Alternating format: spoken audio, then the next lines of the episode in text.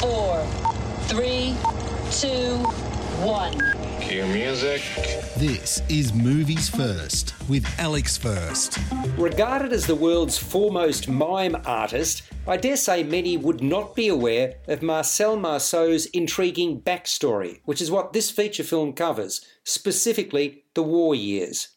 From his earliest, Marceau, played by Jesse Eisenberg, was driven to perform, something his religious Jewish father Charles Mangel, Karl Markovics, railed against.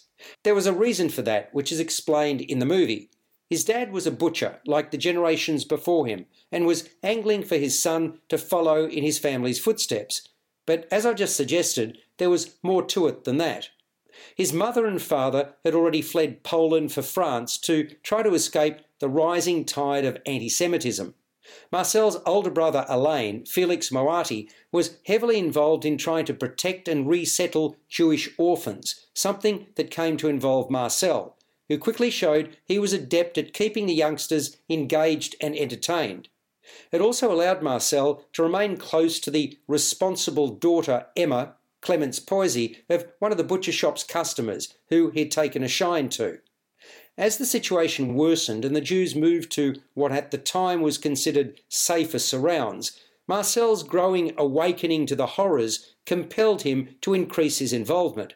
He joined the resistance, and he and Emma came face to face with the ruthless Klaus Barbie, Matthias Schweighöfer, the butcher of Lyon, with cataclysmic consequences.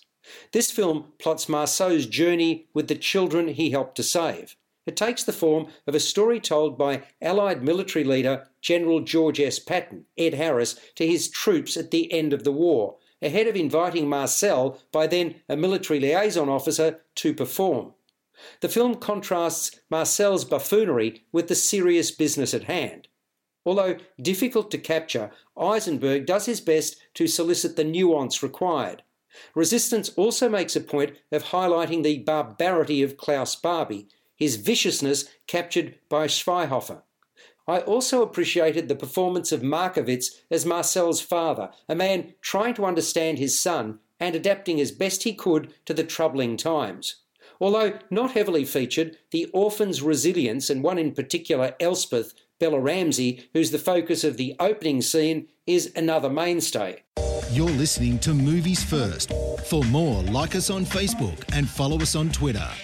Resistance has impact from the get go, with a very strong and distressing start. Overall, though, although compelling to a point, several of the pivotal scenes appear manufactured or staged, rather than natural or totally believable. Of course, all this is done for dramatic impact. The film also features a modicum of actual black and white war footage as a pointer to realism. While hardly reaching the heights of the best Holocaust movies, Resistance, written and directed by Jonathan Jakubowicz, a Venezuelan Jew of Polish descent, still paints a dark but illuminating portrait of the era. And that's not to overlook how a man best known for his silence spoke volumes with his actions. Resistance is available on iTunes, Google Play, Sony PlayStation, Microsoft, Foxtel Pay Per View, Fetch, and QuickFlix. It scores a 6.5 out of 10. You've been listening to Movies First with Alex First. Available at Apple Podcasts, Google Podcasts, Spotify, iHeartRadio, or your favorite podcast player. You can also stream on demand at Bytes.com. This has been another quality podcast production from Bytes.com.